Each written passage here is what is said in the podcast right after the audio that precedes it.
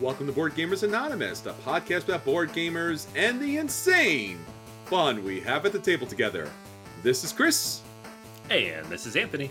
And this is episode 333 Top 10 Board Game Expansion Types. We like to thank all of our Patreon backers for helping us bring you a brand new episode.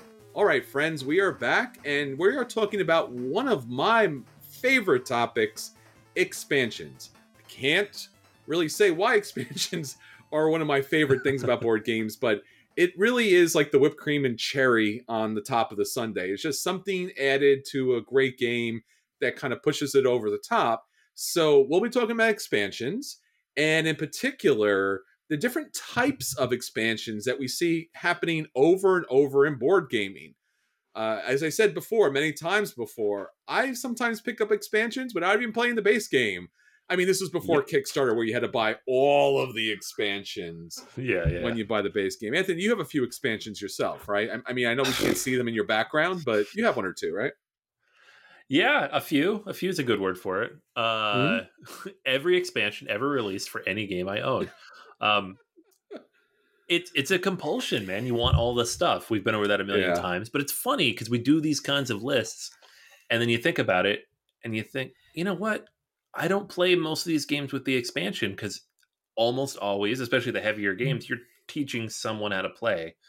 And yeah. you're like, oh, I can't layer all this extra stuff on top of them. There are a few exceptions. We'll talk about a few where like that you know it's a must and but there's a limited number of like essential expansions so it's kind of cool to talk about the different types and the reasons why some are good and well obviously it's the top 10 list so all the ones that are bad won't be on here but we might badmouth a few anyways we might badmouth a uh, few. Yeah it's almost funny because when you see an expansion's coming out it's like is this you know more of the same? Because we've you know it's more of the mm-hmm. same kind of game content that we've seen previously uh, these are the ones that are something added, something different, something more to the base game because otherwise it's just more cards, more of this, more of that. This is something new and additional to it. And again, I always love when designers go back and they're like, you know what, this was great, but I really just want to add something more, or there's the feedback from the crowd, you know, and the gamers out there, they're like, if we could only have this, this would make the game so much better. And when they develop it, it's right. like you really feel he- heard and seen, and you're like, this is amazing. I'm so glad to have that. But I, Anthony, I do think we could probably have a top 10 excuses of why we don't play expansions in our our base games and that would certainly be one of them that like you don't want to throw it on top of like new players or something like that so yeah that's a thing um so anyway, we'll get into the good stuff of it, which is the different board game expansions types. But before we get into that, there's obviously a lot to talk about. And in particular, obviously there still is a massive global pandemic happening in case you missed it. I don't know how you would, but nonetheless. But I do want to announce that I did go board gaming this past week in a group at a meetup. So all all of the challenges all at once. In fact, the uh, game group that Anthony and I did a charity event uh, prior to COVID. In fact, we were supposed to do one, I think, a month in, and then COVID hit, so we couldn't do that one. But I went down to go play games, and luckily enough, the the the person running the meetup was able to get a really large space, a lot of fans, a lot of air conditioning going. I was one of two people wearing masks out there everyone else wasn't uh, and we were taking it on faith if people were vaccinated or not. And it was just it you know it was a very emotional kind of moment you know going back to gaming with large groups of strangers and it was just it, you know it gets you choked up because it's so much of what you love to do and it's so much of your life and your friendships and everything's kind of based around that as far as your social engagements on you know outside your family and then it's just like at some point you're like i gotta go for it and do this and hopefully be as safe as possible. And it's a challenge. It really is because it's like you have those conversations now of stuff that you never thought you would have about like who's vaccinated are we safe could you wear your mask properly do we need a mask is this really a thing? Like literally all of those questions are happening all the time and are very present. But i did find times in gaming this past Friday where I was able to let go of those concerns and really focus on the game. And I'm very thankful for David, our host, and and every and all the gamers at the table, because that's what I really needed to do. I needed just to focus on something different than all the impending doom of the world these days. And yeah. it was a nice time. and got some good games to the table. And I'm looking forward to doing it this week again. Obviously, we never know what the future might bring, but um, yeah, I just wanted to share that because, you know, we often don't share too much about personal lives because we want to make it about the games and about the hobby, and we don't want this to be a three hour podcast but nonetheless, I think that's something that we could def- definitely talk about. That you know, at least for me, I have that kind of shared experience with. I'm sure a lot of you out there that this is a challenging moment. You know, to, especially to get gaming to the table, and you know, for better or worse, we move forward. I don't know how how you been feeling about this, Anthony. Yeah, man. No, it's first off awesome to hear that you got out, and I know that's you know it's been difficult to do, so it, it's really cool. I have not actually played in with anybody I don't personally know very closely. Um, I've I've been playing games now for a couple months, but it's the same three or four people that I've sure. known for a long time. I know for a fact that they're vaccinated. I know for a fact that everybody in the house that I'm visiting is vaccinated. So like there was still that discomfort level early because it was different. It was weird. It was like going against all the things you've been training yourself for for like the past 15 months.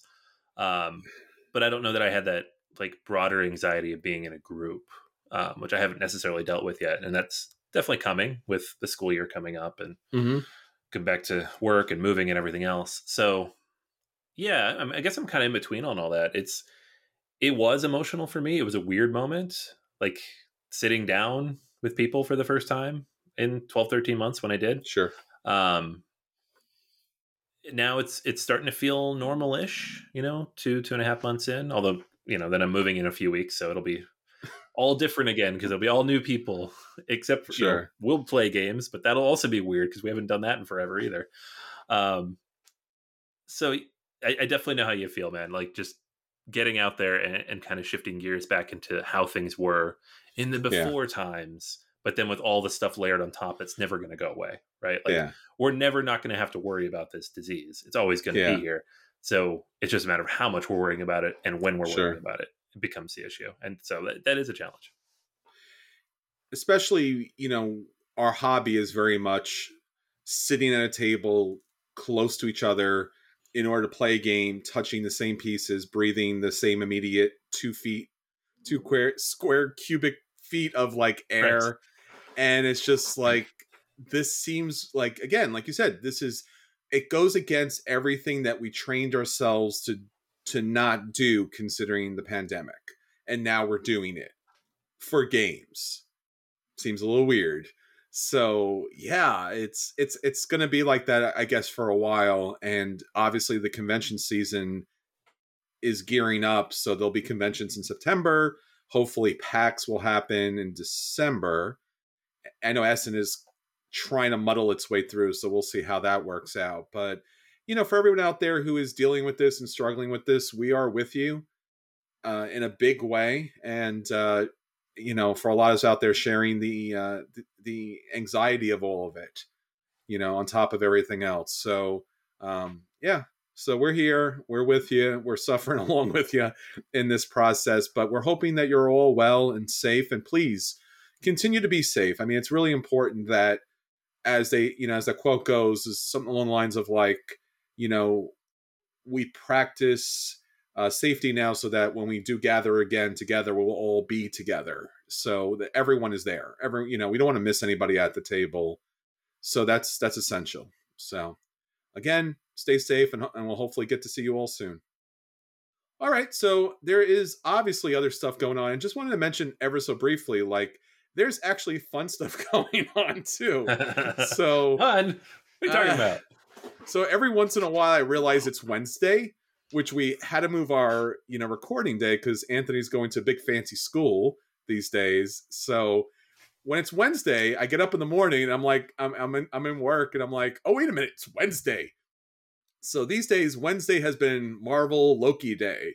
So I was able to catch Loki at lunch, and you know, no spoilers or anything crazy because this might be in a couple of days. We don't want to ruin anything for you, but have you been enjoying the series, Anthony? I like it a lot. Yeah. yeah. If if nothing else, because it's so off the wall. Like it's just bonkers, right? Yeah. They, they they're just going there with a lot of things. And like like with the last two shows, you're like, will they stick the landing? I don't know. But so far it's just been like, well, that's weird, and that's weird, that's really weird.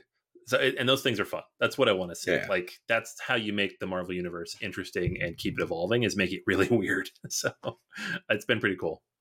Yeah, comics are weird for a good reason, and it's nice yeah. when they commit to the weirdness because you want that alternate universe. It's like when like when the X-Men first came out in the movies and everyone's wearing black leather like they're, you know, tactical SWAT teams or something like that. I'm like, "No, I get it. I just don't want it." Like honestly, I don't know. Like no, no, no. I I, I want yeah. the costumes. So we got to see some costumes, which is great, some classic costumes, which is fantastic I wish the series, at least the Loki one, was longer because I feel like there's mm. a lot of like missed potential, and they've done a lot of like the Marvel, you know, punchy kick kick thing, which is just not a Loki thing. So yeah. I, I wanted more long kind of conversations and twists and turns, but I think they only had six episodes, so I think we have what one more episode left. So yep. if you if you follow the comics, right, Anthony, as we do, you know you knew what was kind of happening and you now you know exactly what's going to happen. We know exactly who we're going to see and all those kind of things. I you say that and yet the last two shows they've just been like and there's nothing. You're like okay fine. So. well that was that was the same thing with wandavision too. So once they did wandavision yeah. i was like all right so the cast of characters who we get that's who we're going to have and yeah i get it. So yeah, Winter Soldier not not as great, but you know that's another story for another day. So, but yeah. uh yeah, it is what it is. And yeah, and Black Widow on Friday. So I'm, I'm oh, looking yeah. forward to to paying the ridiculous amount of money to rent it on Disney Plus, so my kids Ooh. can watch it with me. Um, so good for you. We are not taking them to the movie theater yet. Uh, speaking no? of pandemic stuff, but they are very very excited to watch it. They've been the last year has been my kid's becoming obsessed with Marvel, so we mm-hmm. have to pay the thirty dollars. We're gonna do it. I don't know what we're gonna do when Shang Chi comes out because I'm not. Yeah, they're just gonna have to wait, I guess. But uh, I guess yeah. Friday's gonna be good. All right, so Marvel conditions, whether they're in person or in the theater, they continue. So uh, gets you through the pandemic, so to speak. It's right. a, a little, a little light, light fun. There's actually a lot of good shows out there, but I guess we'll we'll leave a little bit for every episode as we talk about some of the fun entertainment stuff that's going on and what we're watching, so that you can follow along with us and hopefully check out the shows that we're checking out these days. All right, Anthony. So with that said, that's what's going on with us. Unless there's anything else going on in the universe, any new fantastical games happening these days? You know what? I, I did want to bring this up because I it just popped into my head because I was looking around I don't even know what I was looking. It's just it's the middle of summer, so we get board game news. It pops up yeah. in my feed. Um, I'm in the middle of moving, so I don't know where my brain is half the time. But I feel like all of a sudden we're getting a lot of games where they're they're not even like, oh, we're gonna take a game and retheme it, and it's like a sequel, but not. They're just like, mm-hmm. yeah, it's Machi Koro two. It's Burgle the Brothers Revenge. two. Yeah, the revenge. we we've gone straight like '80s action flicks where they're just like, yes. just throw a two on it. It'll work. It's fine. It'll sell. It's about family, man. Um, it's about family. it's about family.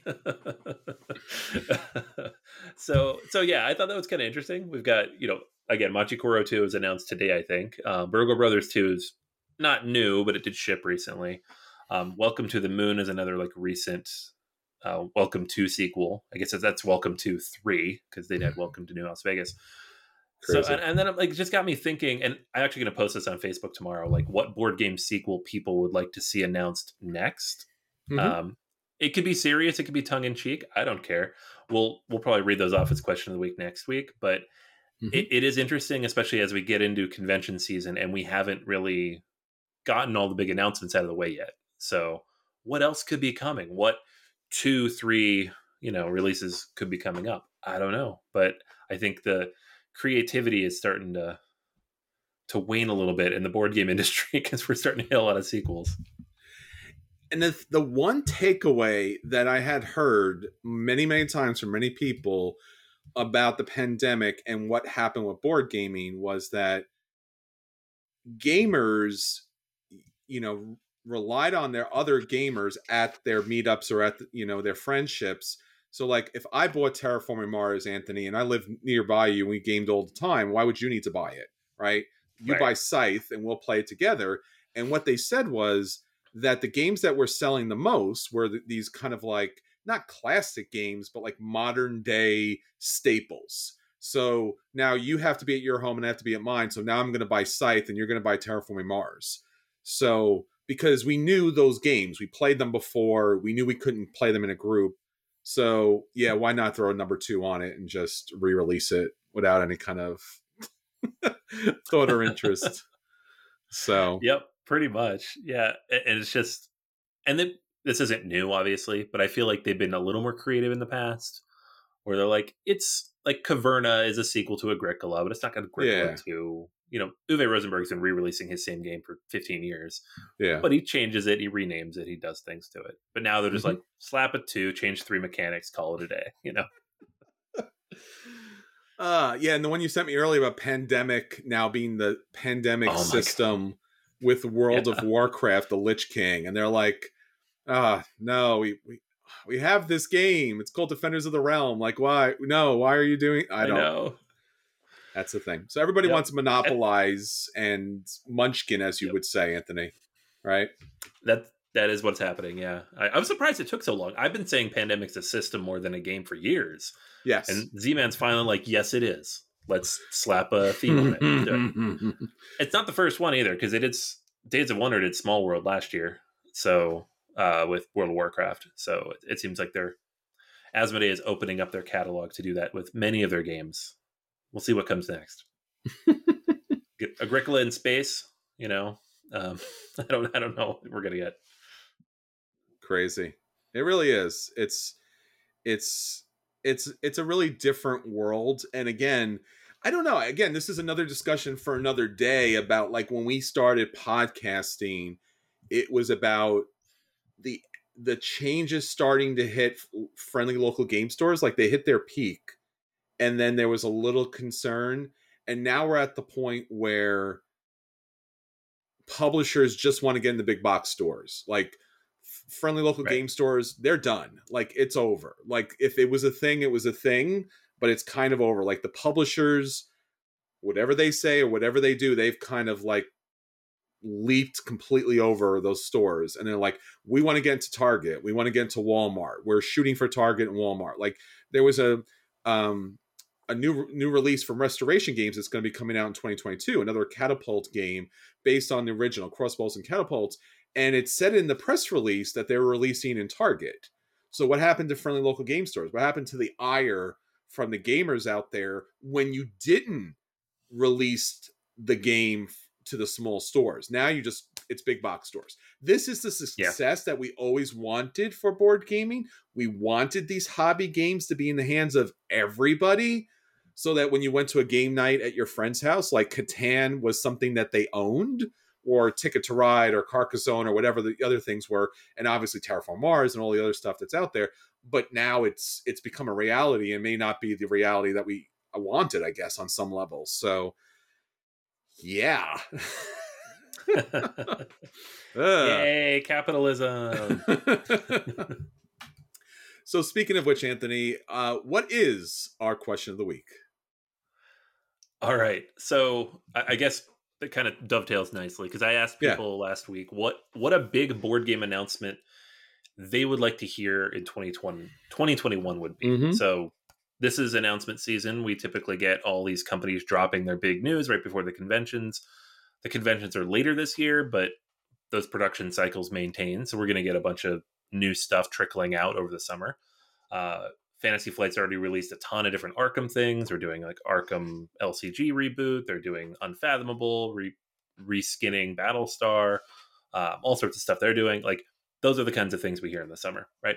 So I asked everybody what they were hoping for. Uh, Josiah says he would like to hear about X Men, Fantastic Four, or more Spider Man related characters in Marvel Champions. Yes, please. I don't think we're going to get it until um, the MCU is ready for the X Men and Fantastic Four, but Mm. I, I'm hoping that's soon.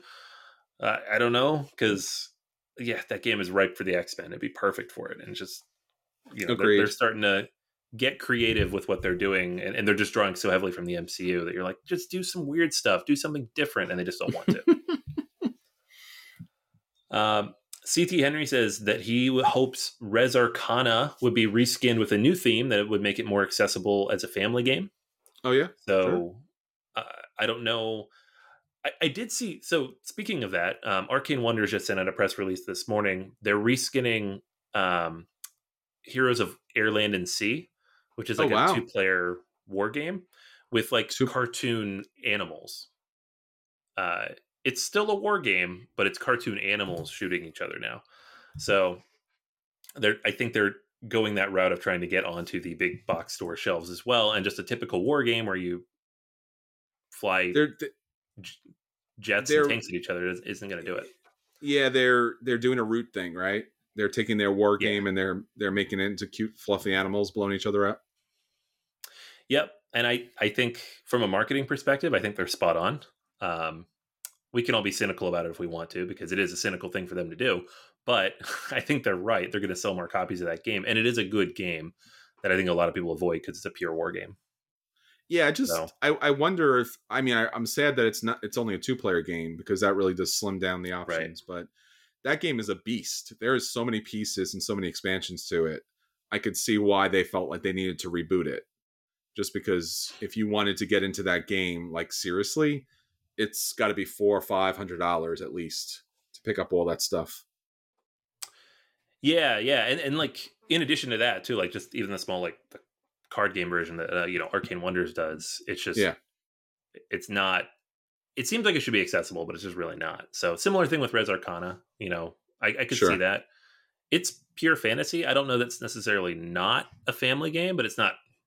It isn't necessarily directly accessible for children either. So I understand where he's coming from. and the theme is not and the theme is not it's not thematic it's a theme but it's not a thematic game like Yeah. you don't feel like you're transmuting gold into other natural resources it's just like green and red and blue get one of those each Yeah, it could be literally anything. literally anything yeah Um, all right. Tommy Ray says, is a good one. He says he hopes that Mage Knight and Gloomhaven both fall early in our next bracket challenge. So oh. calling us oh out, calling us out on Mage Knight and Gloomhaven, which, you know, I feel seen. They're good games, man. I don't know what you want. i don't love them just and saying yet they uh, win a lot. and they went because I'm I'm being objective. You know, I, I, Yeah. I it's just I I can't say it's not for me, but I can't say that it's not a great game or it's a great system. But I don't know. Jeez.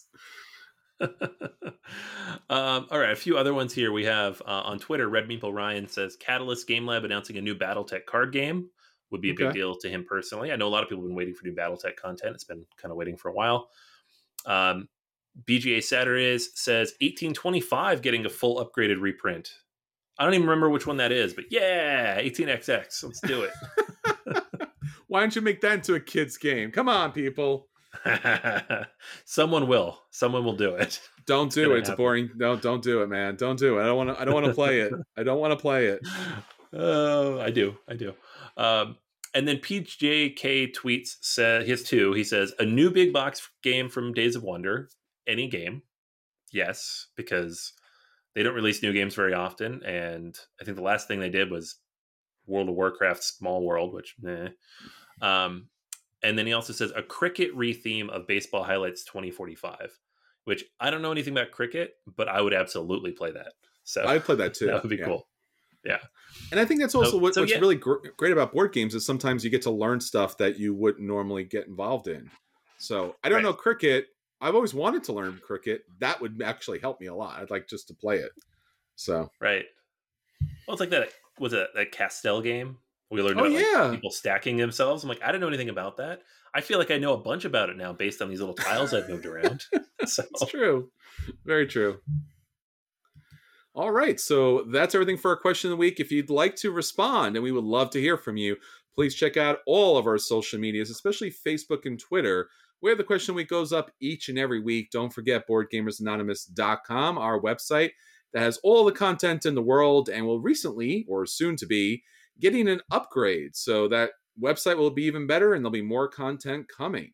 Again, patreon.com. Thank you to all our Patreon backers for helping us, especially during this difficult time. It's been difficult for everyone out there. So we know that you don't have a lot out there to kind of support us at the moment, but we so richly and deeply appreciate you listening each and every week. It really keeps us going. Again, thank you for downloading. All right, everyone. So let's talk about the games that we want at the table. Anthony, my friend, Acquisition Disorders. What do you got? All right. Uh, so I have Coalitions. This is a new game up on Kickstarter right now from Phalanx Games. And uh, Phalanx is been pretty hot on uh, Kickstarter the last few years if you're a fan of war games, right? Mm-hmm. They've done Successors is one that's coming uh, that came that was pretty recent. Um, Nanty Narking, uh, people are waiting on. Hannibal and Hamilcar, the 20th anniversary edition, which is beautiful. U Boot, the big long like four foot ship that you put in the middle of the table.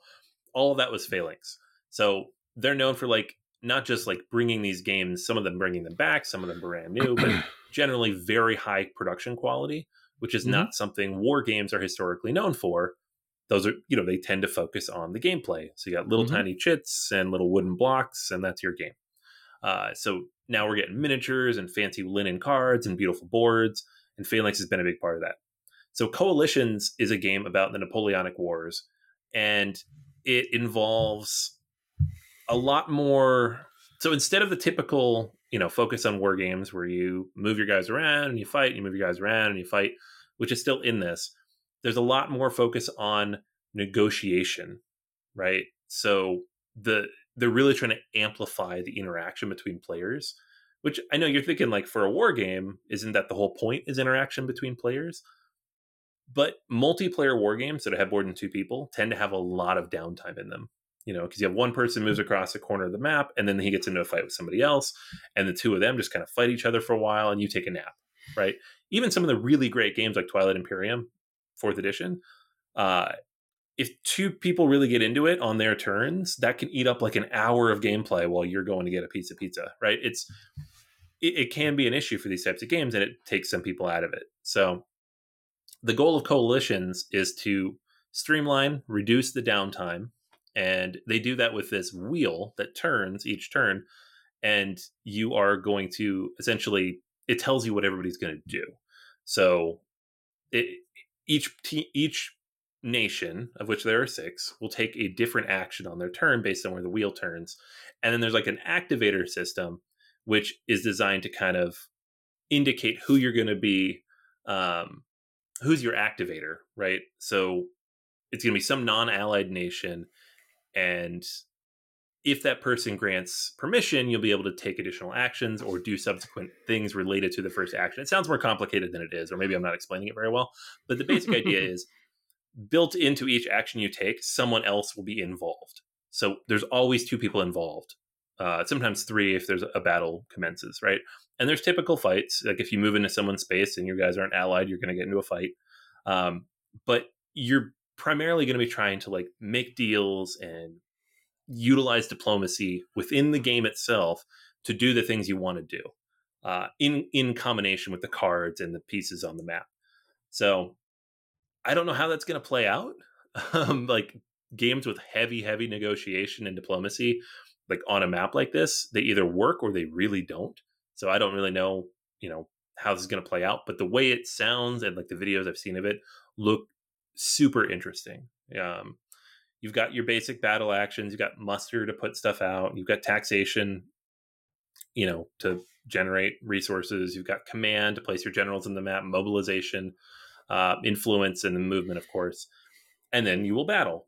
And uh, beautiful artwork on the cover, beautiful artwork on the board. Um, there's miniatures in the deluxe set that you can play with if you so choose. You don't have to. Uh, and the card artwork looks fantastic. So just generally like a really solid Phalanx production and a really unique take on what is traditionally kind of a hard genre of game to get right. You know, this multiplayer war game that can frequently turn into a five six hour ordeal for some people. So I'm I'm excited for this. I'm keeping a close eye on it. I, I haven't decided whether to back it yet or not because it is relatively expensive. Um, if you want all the stuff, it's around hundred bucks, which I know these days is pretty much par for the course. But for this type of game that I'll probably only play once a year if I'm lucky, uh, you know, we'll see. Uh, but the deluxe edition, it does come with the miniatures. It comes with the extra diplomacy markers. It comes with um, an expansion uh, for the ancient regime, I guess. Uh, so you get like kind of uh, further back at different scenarios. There are scenario books in here as well for specific, you know, times um, in Europe that you'd be interacting with um, all these different nations. So in general, it's it's something I'm super interested in. I wish there was a way to get a chance to play it. This is like one of the huge downsides of no convention season. You can't go like poke the pieces and get to know it. But uh, I'm very much in the fence and interested in checking this one out. So that is Coalitions on Kickstarter for the next week. It ends uh, next Wednesday. Cool. Yeah, I think Kickstarter kind of goes through these weird cycles where there's like four or five ridiculously giant games that you can't ignore and then there's right. absolutely nothing and you're like oh kickstarter that was a thing and then there's these really odd little games that just unfortunately miss the mark and then you just see them at a game night and you're like dear god when when did this come on kickstarter and this seems like certainly one of those games where you just could so simply you know miss it and i think it's that it's really interesting that that whole um, mechanic about how actually the actions take place and the dial and everything like that so um, it's certainly worth the look and like you said a good pedigree from a, a really good company so, yeah, and this is yeah, definitely, definitely, something. I'm with yeah. you. It, and that's what I'm worried about because, like, I saw that. I think I've backed two of their games now, but there's been two or three others where I'm like, man, I should have backed that because now it's super expensive and I'm not going to mm. pay that. So, See, the problem yeah. though is they did the same thing that we complained about. I don't remember how long ago. It's like you gotta, you kind of gotta do the all in pledge. It's two hundred and seventy dollars. dude, 270. Come on. Why? Seventy. yeah. Well, oh, you're right. Pledge. Oh, I didn't even see that. I'm looking at the one yeah. above that. Man. Oh, no, no, no. I'm, I'm sorry. You're new to board gaming. When I buy things, I buy yeah. all the things, okay? I'm sorry. I forgot. I you're on the wrong podcast, man. yeah, see, that's what I did there. I looked at the deluxe pledge and I was like, yeah, hundred bucks. That's you know, because that that's would be crazy. reasonable. That's what a reasonable gamer yeah. would do. I am not one of those reasonable gamers. That is not this podcast. This is the podcast that you scroll the bottom first, and then you get the all-in pledge, and then you cry yourself to sleep because yeah. can't yeah. It's so I don't, much money. You get a big so mat money. though. Look at that mat. That mat's really mat's pretty. pretty. Although mats yep. again, we could have a long conversation just mats. Like I don't know. Like we need to have a we need to go to back to like BGA court, like we did that so many years ago. Like I don't know if these neoprene mats they deserve to exist because they seem cooler than they are practical. I don't know. I don't know. But That's oh true. man, too... I did just yeah, like yeah. I I because I'm packing right now and I have like 20 of the stupid things. You can't pack those.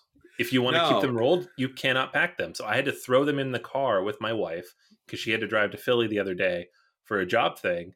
And I was like, just drop by, swing by the house and drop off the all these mats, this copy of Kingdom Death Monster that doesn't fit in a box, yeah. and like three or four other ridiculously oversized boxes. And she's like, okay.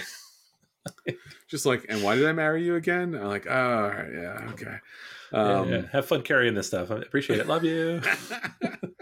Well, the problem is with those neoprene mats. I mean, they're lovely, but it's it's these game designers never never consider the fact that they should fit in a box or fit right. in fit in their game box. So it's just like, oh, cool, I have this game box, and I should put it on a shelf or put it with some things, and then I have this randomly sized mat that's you know so difficult to kind of manage and it doesn't fit anywhere it's too long it right. sticks out it bends it warps it's i can't i i you know just like I don't know.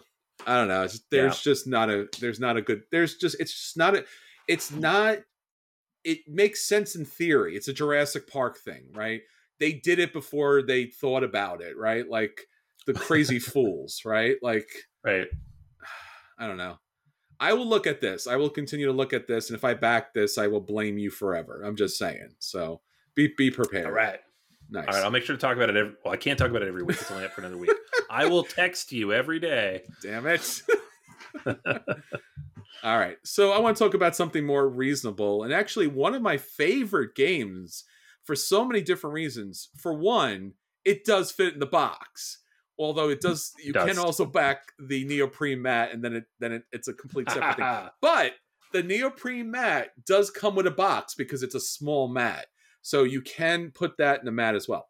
I mean, in the box as well. So, Villagers Shifting Seasons, a multi module expansion for the Golden Geek nominated card game Villagers, which obviously you would get because Villagers is in the title. Um, don't worry about Gold, Golden Geek Awards. I've loved it. It was like my game of the year just because, again, what's so strange about life in general, without getting too philosophical, is getting into board games. This would not be a game for me at all. It's like that whole Agricola thing where it's like, I don't want to farm. I want to use spaceships and magic powers and dragons, right? Like, come on, man. Like, no.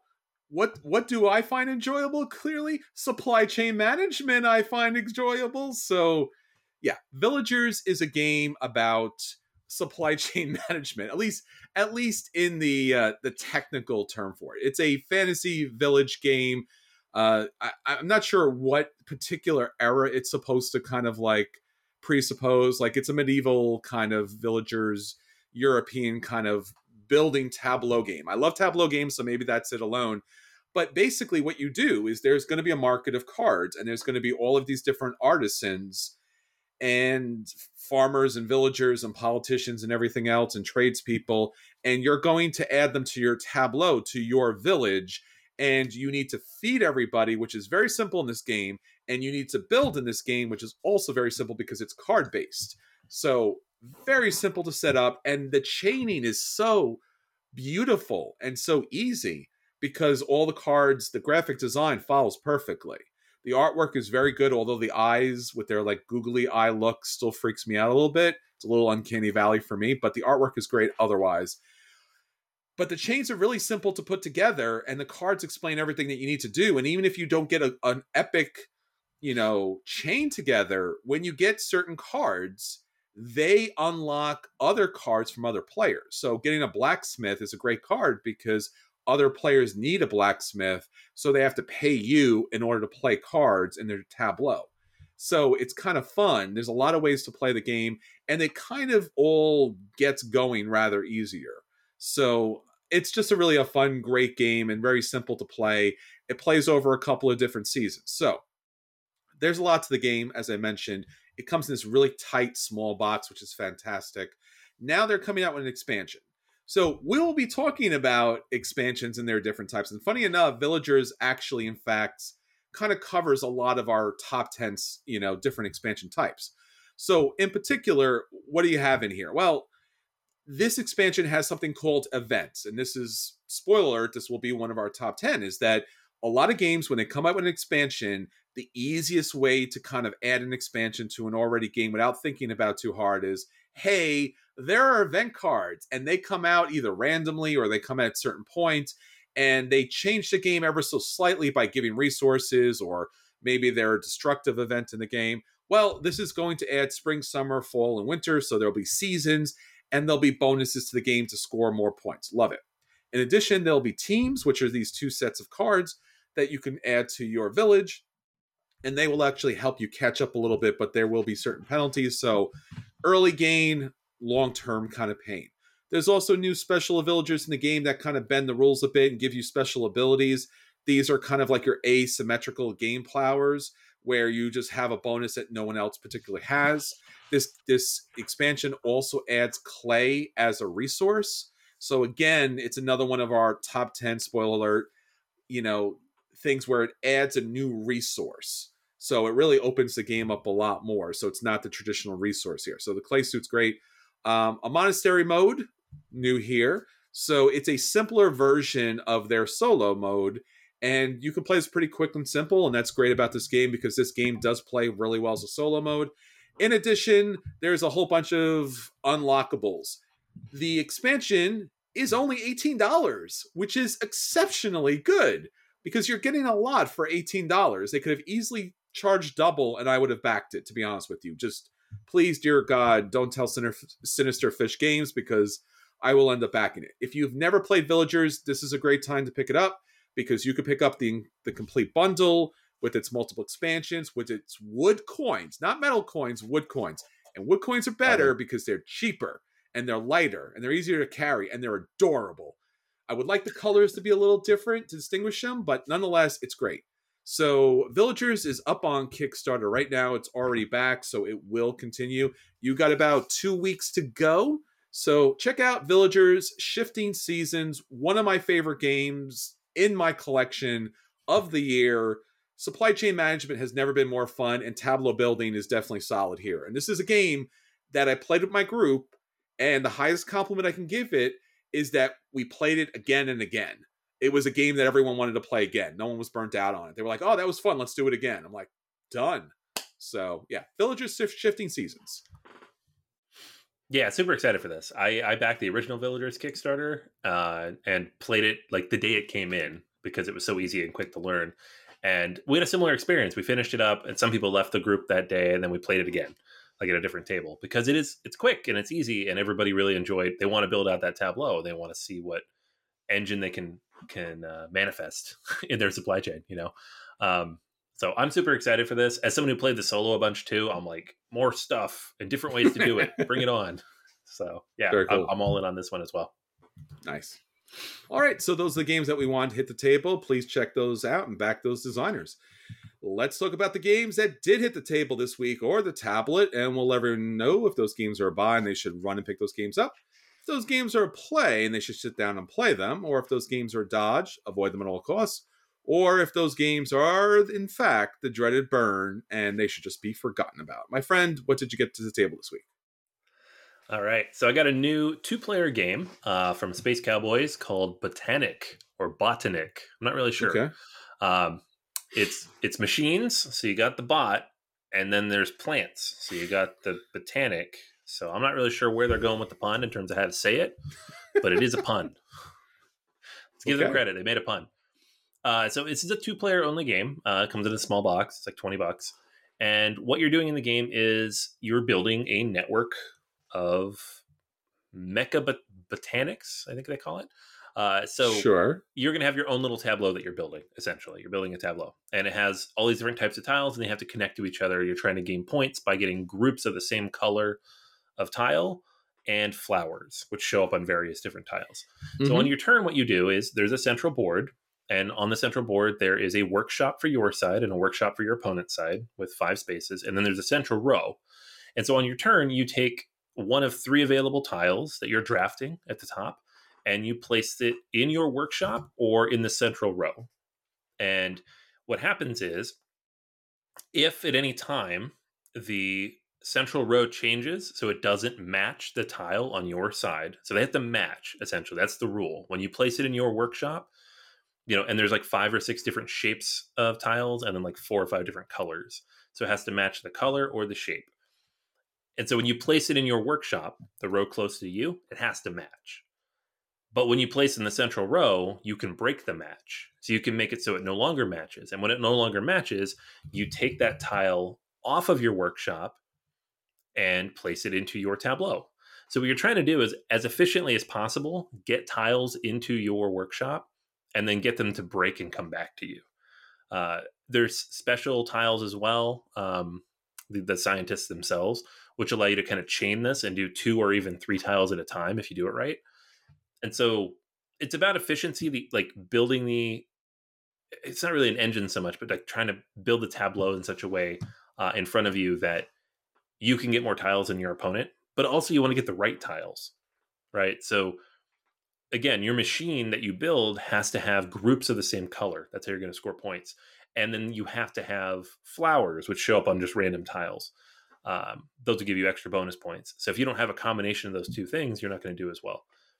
The game only takes like 15, 20 minutes. So, like, mechanically, it's not crazy complicated. It was relatively easy to play with my son. He's 10 years old.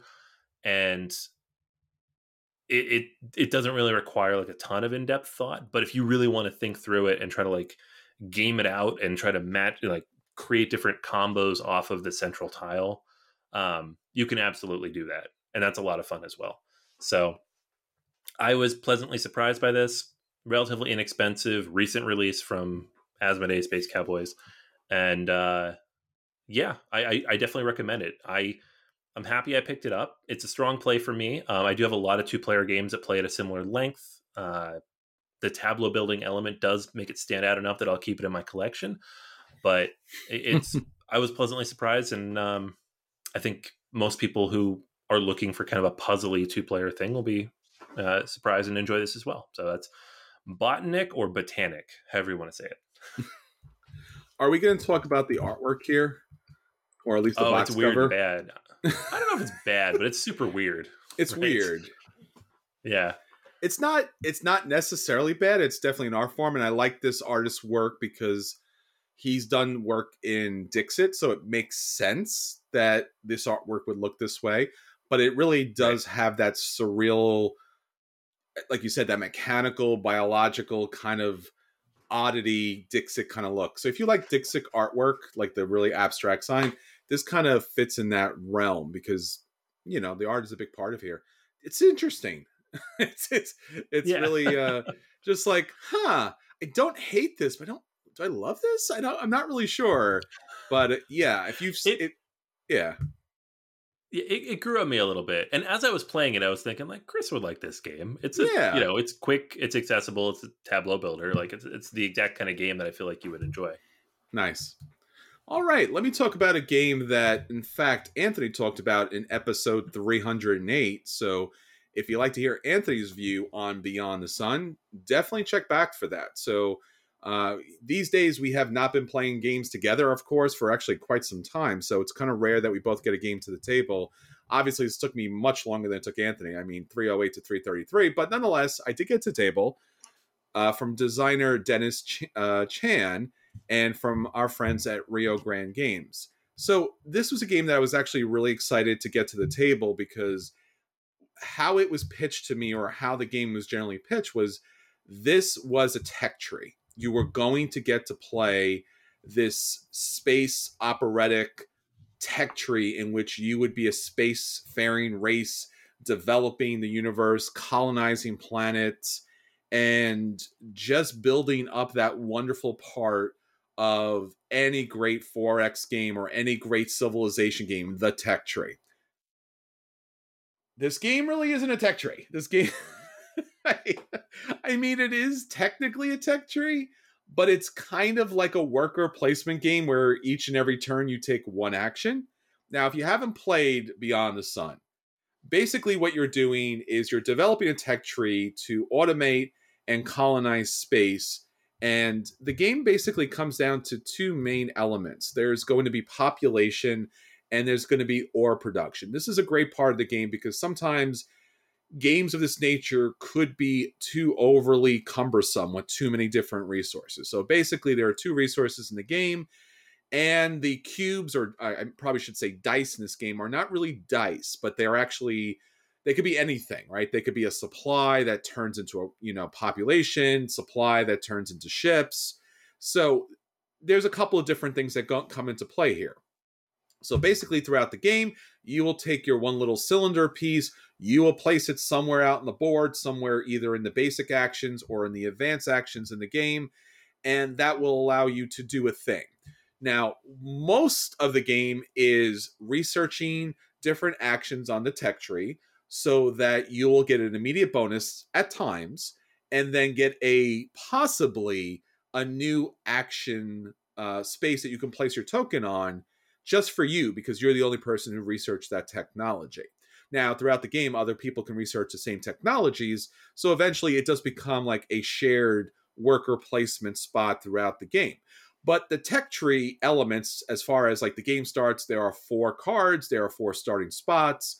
You know, one's for ore, one's for population, two for spacefaring, and then eventually they branch out and connect. So you do need to get all the level twos to get to level threes, and then obviously to get to level fours. The challenge of the game is really comes down to the player count because the main board itself, and this is really the only game that I can think of in recent memory that when I looked at the game, I got the game completely.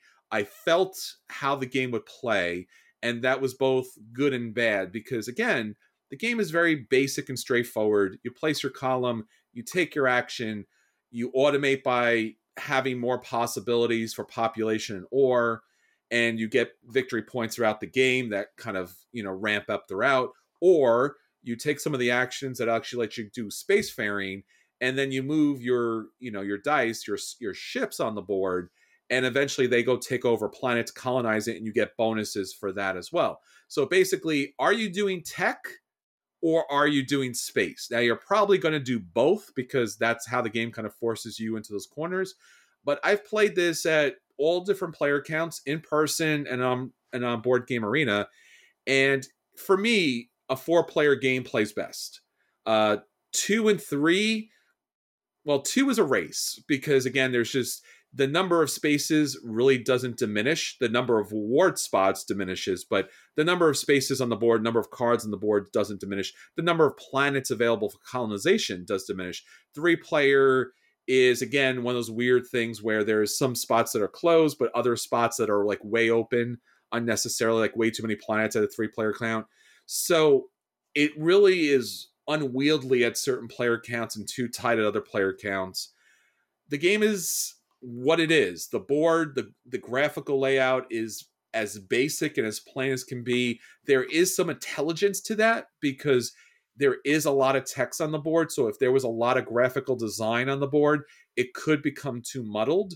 But as it stands, you are going to have a problem at the physical table because someone's going to be able to read all the text properly and nobody else will. Not to mention that the spacefaring board is all these different planets with cards on them that have very small text. And again, one person's going to be able to read this and everyone else is going to have a problem. You're basically playing a solitaire game with the exception of trying to get to the planets first, or maybe possibly getting to an action before someone else does. What really bugged me about the game was I knew how to win the game way too easy for me that was a lot of the you know the, the, the scientific research because that gave you bonuses even in spacefaring where other players were going for spacefaring and struggling because they didn't have bonuses but since there are two cards with, with automation at the very beginning of the game and if you don't get one of those then you're going to space and then you're on a path for space because otherwise you're just chasing someone throughout the game Beyond the Sun is a fairly decent game. I don't find it I would never classify this as a tech tree, even though I know technically it is. When I think tech tree, I think of actions and abilities that not only get better, but also snowball on each other. So not only are you now able to get your, you know, your super upgraded marine troopers, but they can also jump to another planet and they have a special ability and they can research because you built up those tech trees so those things are so powerful and snowball to the point where they could do 15 different things. This isn't 15 different things. This is just reduced cost and maybe sometimes a little bit of a special ability when you get down to the level fours. So this gets a play. And I'm honestly pretty hesitant about saying that it gets a play because I probably would play this again at four players and honestly, I would only really feel comfortable if I was first or second. I don't feel it does play well at three and four because I just don't think that three and four players gets the bonuses that it deserves in order to catch up. So beyond the sun, I'm going to give it a play, but a very light endorsement for a play. And if you know one or two other people wanted to play this, I'm going to pass on it. Um, there is a asymmetrical player power thing on the other side on the other boards it didn't do much of anything, just gave you a little bit of a tweak, but uh, beyond the sun, it's going to get an expansion. Maybe that upgrades it. Maybe they put a new board together. Uh, but it's I think it's just a missed opportunity for me. Okay. Uh, yeah, I don't know, man. I haven't played with four people, so I can't say one way or the other. Like at the higher player counts, I've only played at lower player counts. Um, I loved the game, but I didn't have the issue of not being able to read the text, which I could see making a problem. And uh, I guess yeah, the tech tree thing. I did still feel like it was a tech tree because mm-hmm. the cards do link together. Like when you draw the cards out, they need to match like the, sure, sure. the technology type. They may, they maybe don't directly relate to each other, but you are still moving ahead in that particular grouping yeah, yeah. of technologies. Um, but it's random, so yeah, if, if that randomness is not to your liking, or if just the the particular combination of technologies that end up coming out in a game, uh, I could see that being an issue as well. I, mean, I like if you if you build a tech tree and you build a ship, the technologies for the tr- the ship should get better. It should have more things. It should have more bells and whistles. Your your thing should do. It shouldn't just be cheaper. It should be doing. It should be benefiting from the previous technologies.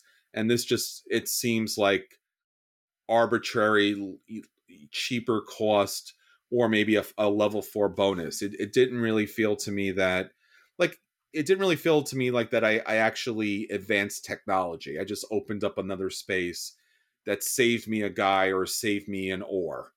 You know, and like, oh, level three, I saved I saved an ore. Okay, save the an ore, people.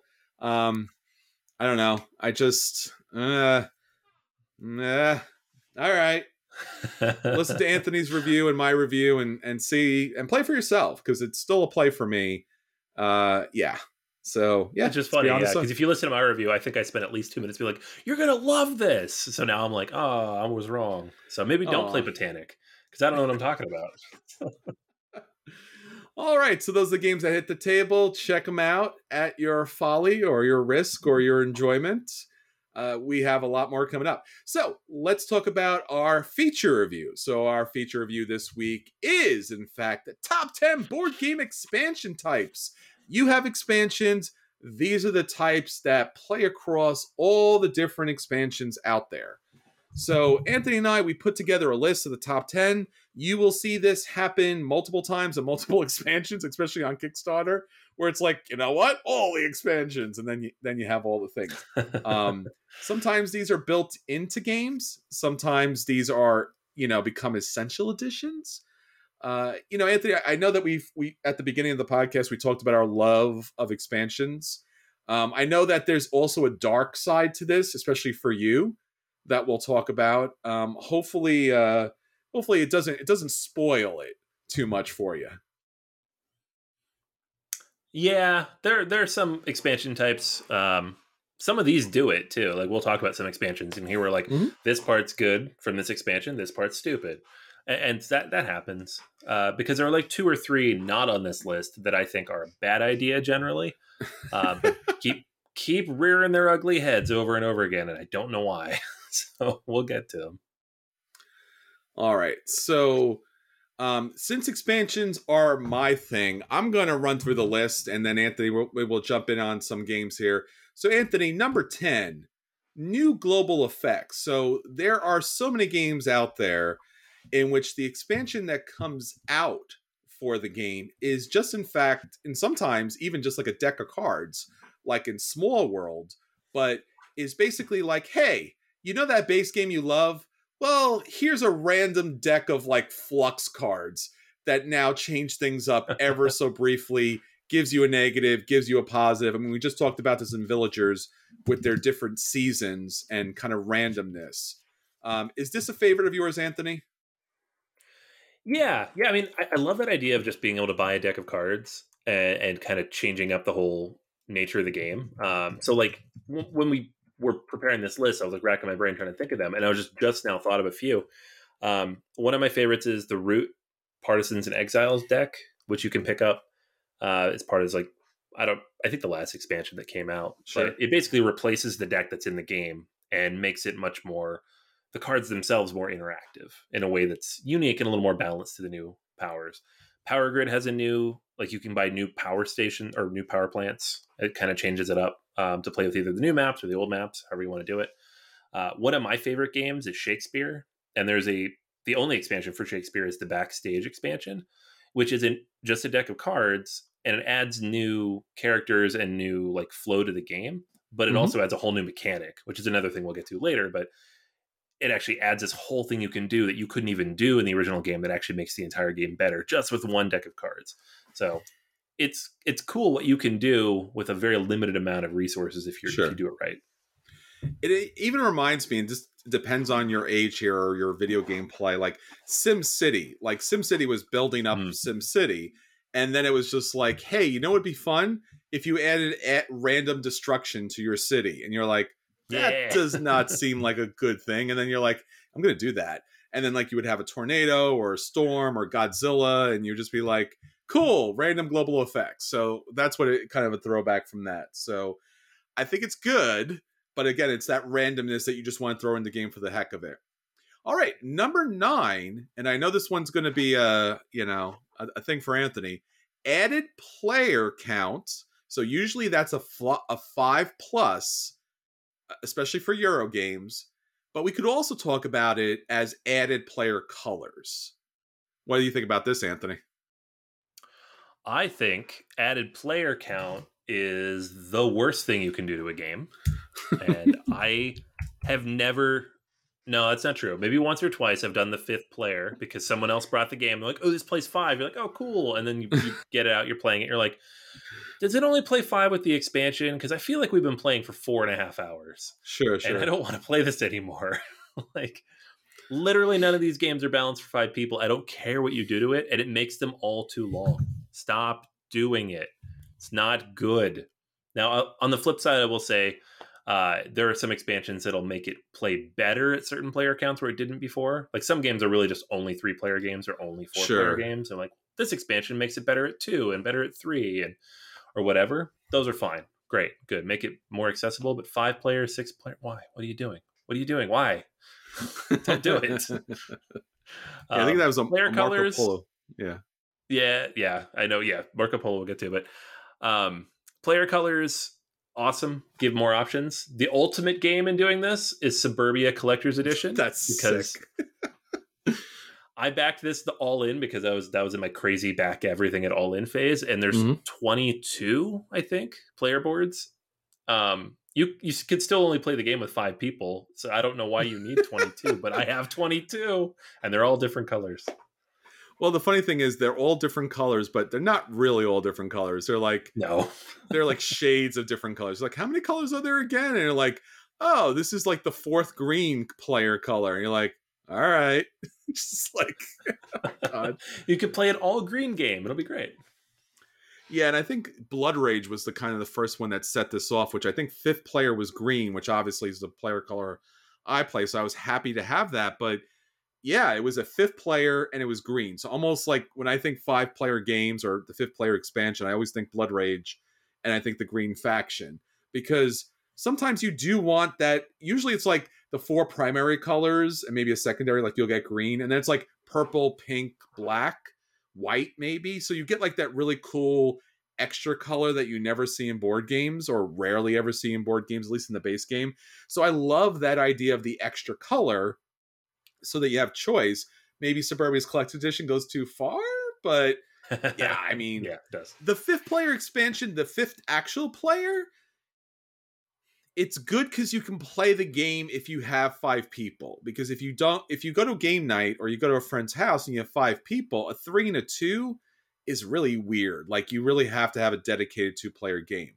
Five player, yes, but I, I also do agree with Anthony. Usually five players is when like a Euro game designer is like, they got a gun to his head and they're like, You're gonna make it a fifth player game. He's like, No, because somehow there's an algorithm and it only works at four players. At least Euro games do. So yeah. Yeah.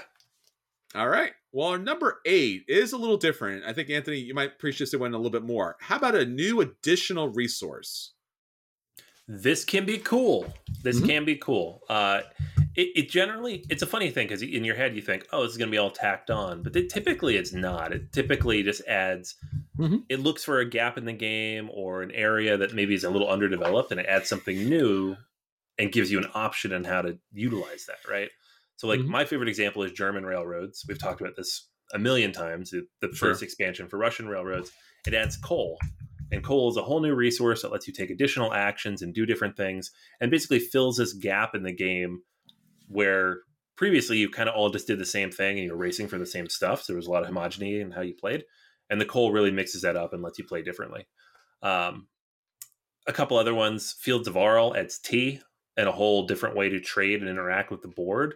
Where before, especially in a two player game, you would probably follow the same path every time you play. And that's a big sandbox game, so you want a sandbox of options. So Tea really helps sure. expand that. It also adds a third player, but it's not a fifth. So that one's okay. I'll accept it. Um, Istanbul was another one. I know you, Chris, you said this one adds coffee, right? Coffee. Yeah, Istanbul has a couple of different additional resources, but coffee is the one that stands out most because I think that generally, or I think generally, it's considered the best expansion for Istanbul. But there's a lot of these kind of games that add additional resources, and oftentimes they're welcome. They're usually not superfluous you know, every once in a while there's a game that like when you play the base game, you're like, oh, I didn't mm-hmm. need to go after Jade. You know who I'm talking about. But I don't have to do Jade, right? In order to win a game. But usually when they put a fifth, you know, when they put an expansion and it has a new resource, usually it's for a reason. You know, sometimes that's Wingspan Oceania that has the I think it's the nectar in the game so there's rationales for it, and there's good rationales for it. So I, I, like seeing a new resource in the game, especially if it has some sort of like dynamic gameplay that's added. Or sometimes they'll add gold, right? I have a couple of games right. where like gold is an additional resource, and that just kind of like opens the game up because now it's a wild resource. Usually the new resource can be, or typically is, a wild resource. Like it buys everything, and you're like cool everything's easier now. I don't know if that's good or bad but sure why not? That's a that's a thing. Um i think like concordia salsa has salt. It doesn't make everything easier but it can be that kind of wild resource that changes the game up. Yeah. So a lot of good choices here now anthony i know this is one that you do love this is the new or additional solo mode that they add to the board game yeah yeah it's, it's funny because once upon a time games did not come with solo modes ever. And then occasionally an expansion would come along and layer it in. I feel mm-hmm. like these days, more Euros than not have a solo mode baked into the game right out of the box because enough people want it, especially on Kickstarter. So this is becoming a little bit less of a thing, but there's a lot of really good ones. Like if you have old games on your shelf, uh, Castles of Burgundy, the 10th expansion is a solo expansion. It's very good. If you get the anniversary edition of that game, it comes with this in it. So it's not really an mm-hmm. expansion mm-hmm. anymore. It's packed in, but it's good. You should check it out. Uh, German Railroads, we just talked about. That adds the solo bot, which I actually like quite a bit for just a simple bot. It's a lot mm-hmm. of fun. And you can play it with any of the content in that game. So it's compatible with everything base game, German, American Railroads. Uh, Orleans Invasion adds a solo mode to that game. Also compatible with pretty much everything except like the weird combative multiplayer stuff. Uh, so definitely check that out if you're a fan of Orleans. uh, Root Clockwork expansion. So the base game of Root came with a like a Clockwork solo opponent. It wasn't very good. Nobody did it. The Clockwork expansion makes Clockwork versions of all the base characters, so all four from the original game. And there's a second Clockwork expansion coming in the next expansion set with four more. So there's going to be eight clockwork opponents, and they're very well done. They're very well balanced. If you want to play this game solo, you actually can, and it is actually entertaining to do now. So I do recommend that.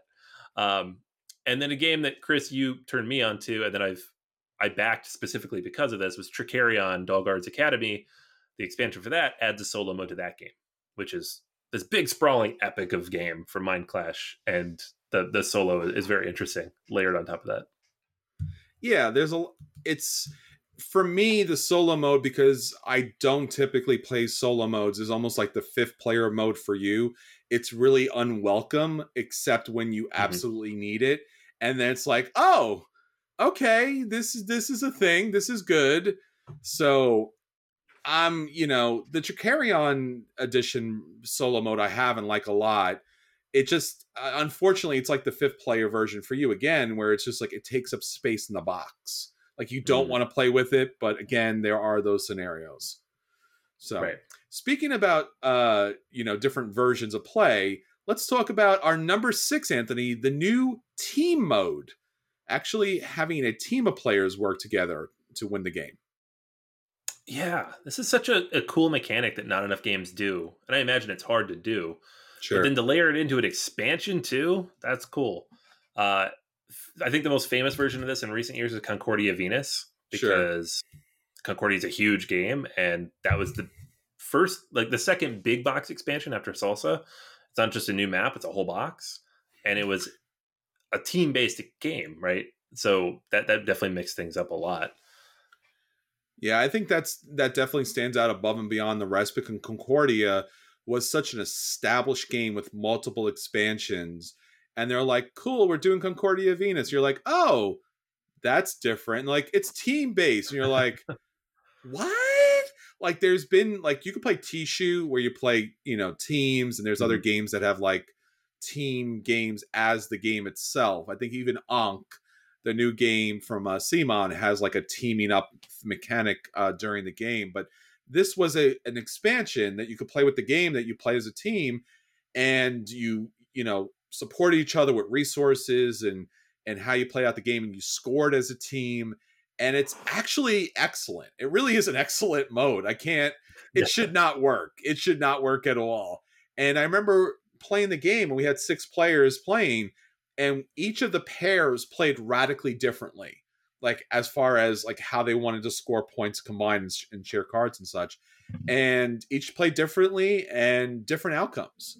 So yeah no i think it's a, a really fantastic mode and something unique. I'd like to see a lot more in games in the future if possible. All right let's talk about something simple and a little bit obvious especially dealing with kickstarter these days. Anthony upgraded minis upgraded packs Obviously, there's a lot of the Kickstarter here. And I should add a huge asterisk to this list because I did not and we do not want to cover, at least in this version of uh, board game expansion types, we're not doing mini games because there's nope. just an endless number of like extra plastic bits.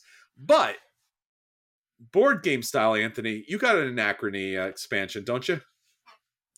Yeah, it, it's funny with Anachrony. I don't even consider that an expansion, but it is. The Exosuit expansion is an expansion. It's just in my head. I'm like, why would you not just buy those together? Because um, it's a cool thing though. More companies should do that because Anachrony by itself, you just buy that base game at sixty bucks. Yeah. The Exosuit expansion is forty bucks, and then and that also gives you like the solo bot and everything else that comes with it, the Chronobot. Uh, and then it's a hundred dollar game, and it feels like a hundred dollar game. There's a lot in the box and they're awesome. Like they totally add something to the game. You put your little workers in there, you move them around, you can paint them. It's amazing. Uh, you don't need it if you don't want it. You can use the tiles, but you should get it. It's worth it. Very cool. Yeah, I picked that up as well. When I picked up the base game, I was like, "This is not fun," and then I'm like, "Oh my god, this is fun!" it's just like I'm playing with toys now yeah, this this is all the kinds of fun. So I, I was I was very much glad to see that as far as um, you know having it in a, in a board game expansion. Just because again, uh, there are a lot of games where the miniatures are just like you move it half an inch throughout the whole game. you're like, I did a thing. This one was actually like you moved it throughout the game. You felt that it was essential. It did feel like a big part of the game. It was a lot of fun. All right, so let's talk about, I guess, the opposite of the minis. Anthony, new maps. New maps. I love games with new maps. Like these are all games I own, and I think I have. Well, I'm not gonna say all the maps because some of these are insane, but mm-hmm. Power Grid I have I think eight or nine maps for. Concordia I do have all the maps for. Uh, Ticket to Ride I have three of the map packs, and Ticket to Ride's famous because they don't just release maps; they release expansion maps. Like it's a whole thing. It, mm-hmm. Usually, it's a double sided map with all the extra bits and pieces you need to play the expansion of the game. Mm. Um, Tramways is one of my favorite games of all time from Alban Viard. He also apparently loves that game, even though nobody bought it, because he has released, I think, eight or nine different maps for it, including one on the moon. You can play Tramways on the moon. Why not? um, it just all these amazing games, and there's so many more. Like those are just the big ones off the top of our heads, but uh, maps are great because you get the same components. You don't change a ton of rules. Maybe you tweak one or two things, and you have a whole new play space. It just feels like a new game, and yet everything's familiar at the same time. I love sure. playing on a new map. Yeah, this was something that surprisingly enough has not like my board game collection. Lots of games, lots of expansions. I've never been a map guy. Like even mm. Concordia, that eventually someday I will pick that game up because all my friends own it, and I'm just like, I don't need to pick this up. But um, yeah. nonetheless, some point I will pick it up, and when I do so, I will pick up all the maps in the world.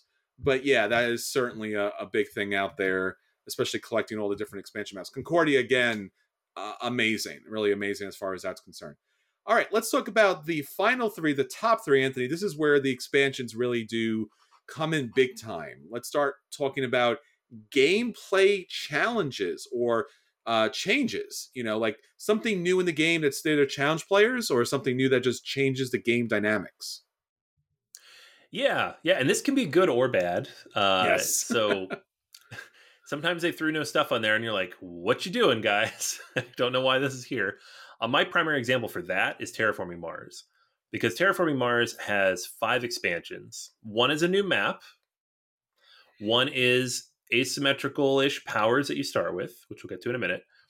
And then we have three that just add new mechanics or things to do. So you have Venus, which is meh. You've got colonies, which I like, where you're going off and harvesting different things, getting bonuses with your little ships. And then you got turmoil, which some of us hate and some of us love. it's it's very split on that one because it definitely adds a lot to the game. But in all those cases, those three expansions, it fundamentally changes the mechanics of what you're doing, right? Even Venus, which doesn't really change too much, it does add things like now the game accelerates on its own, and you have another place where you can go to get terraforming points. It doesn't affect the end of the game.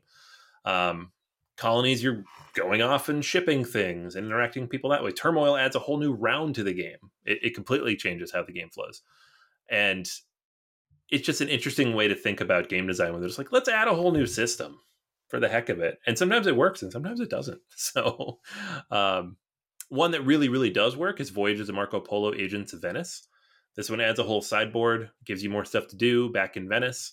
Uh, the one problem with this expansion, in my opinion, is the fifth player. You don't need. Mm. Uh, would not play with that. But the other modules are awesome. You've got the whole, yeah, the Venice board is great. It gives people things to do. It makes the game a little looser uh, in that regard. Uh, and there's also like a whole other modules of stuff that gives you like uh, special abilities you can pick up on your turn and utilize um, for benefit. If you play them right, they can do a lot for you. So, yeah, I don't know. I, I like stuff like that where it layers into it and it makes sense and maybe fills a gap for certain players, mm-hmm. but doesn't doesn't just beat you over the head with something new to be new, right? That's true. It's true. And again, sometimes these games, and we've talked about these games a lot, oftentimes these expansions are expansions in which hopefully they fixed the game, that they did something big to kind of come in there or add something to the game that was desperately needed. So a, a lot of big things here. I mean, Bruges, the city on the Zwin. That was one of the big ones for me because the game really comes down to rolling the dice, and if you got a three and a four, nothing happened. But mm-hmm. when you got a three and a four with the expansion, a whole nother gameplay kind of opened up and that really was something big for me because I love the game so much. It was like it was so odd that one, one, two, and five and six things were happening, but not three and four. Like why? No, I mean, so yeah, that that was a big thing. All right, Anthony. Number two, something that we like to see a lot. These are new player powers, asymmetrical gameplay, uh, new different characters, new different baseboards, new different civilizations all the special fun stuff that we typically see when a base games come out everyone likes it here's some new powers you know here's a here's something for you and here's something for you my friend and you get a little thing and you get a little thing. So yeah yeah. what do you think about the little things?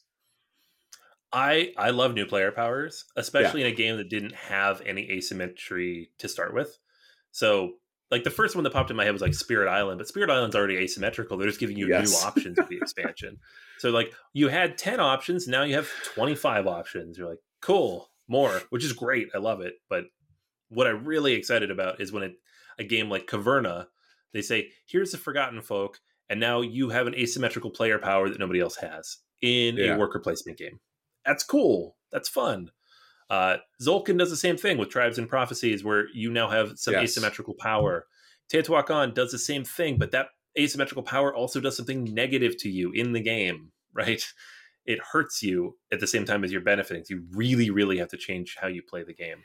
Um, Everdell also has introduced, you know, these asymmetrical powers in multiple expansions already.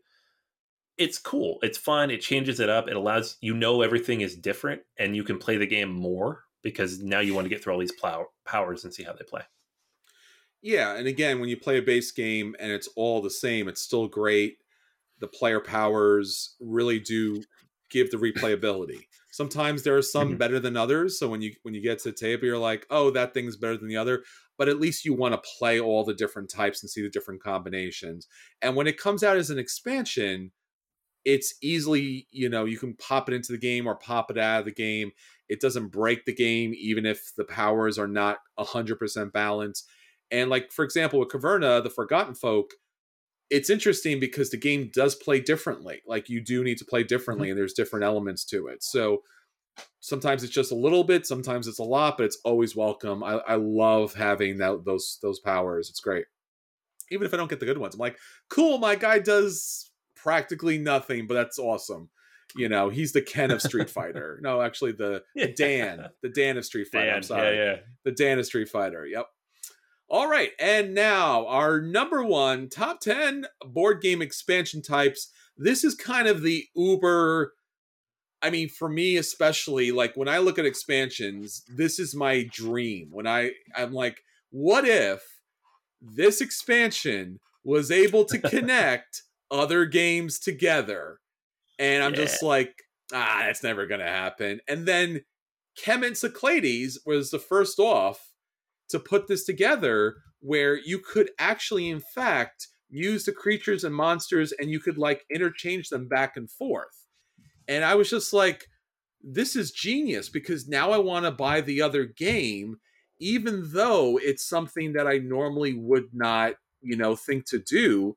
And it just, it kind of brought everyone together in a really good way. It was a really odd naming, like for the for the game itself. I think it was like C3K, but it was basically it was just to cross over the creatures, which is brilliant. But that wasn't the only one, Anthony. Right? There was one even bigger than that. Yeah, the big big one when I think of crossovers is Century, the the Century series of games. Yeah. Um, so you have the Spice Road and then the the Golem side as well. They've now released all of those, and the idea is you have a game. It's relatively simple. It's like entry level, like a 1.528 game. But if you get the second game, you can combine them and they show you how to play the game with all the components and you like you go from just that tableau style game and the work uh, the pick up and deliver game and you jam them together and then you could take the third one a new world which is a worker placement game and jam that in there too and then you have a pick up and deliver worker placement tableau building game and then suddenly it becomes significantly more complicated so um, I have all these. I also have all the player mats for these. And when you get to the third game, the player mats come in like this big double thing because there's multiple mats for the different permutations of jamming the games together. And I haven't used them all, but it's just really cool to have it there on the shelf. Yeah. Yeah, I mean it's it's really a great experience. It's again, it's one of those things where I would love to see this in more games. I mean, especially when you mm-hmm. have like certain IPs like we love Star Wars, we love Lord of the Rings. Oh, we should mention the Lord of the Wings ones, Anthony. Um, War of the Ring, right? Great oh, game, yeah. right? But what's tell me what's the prequel, right? Because the whole prequel is where does Sam and Frodo start out based on the is it the Hunt for the Ring? I think it's the Hunt for the Ring. Hunt right? for the Ring. Yep. Hunt for the Ring has two parts to it. It's the go to the Shire to Bree, and then from Bree to Rivendell. And then once you get to Rivendell, you switch over to War of the Ring, and it, you can you know kind of seed your startup based on how you ended Hunt for the Ring. There's rules in the back to show you how to do that, and then you play a game of War of the Ring. And all mm. told, all that together is like eight hours, so it's only a whole day. but it's great. I mean, it's so thematic. It's so cool.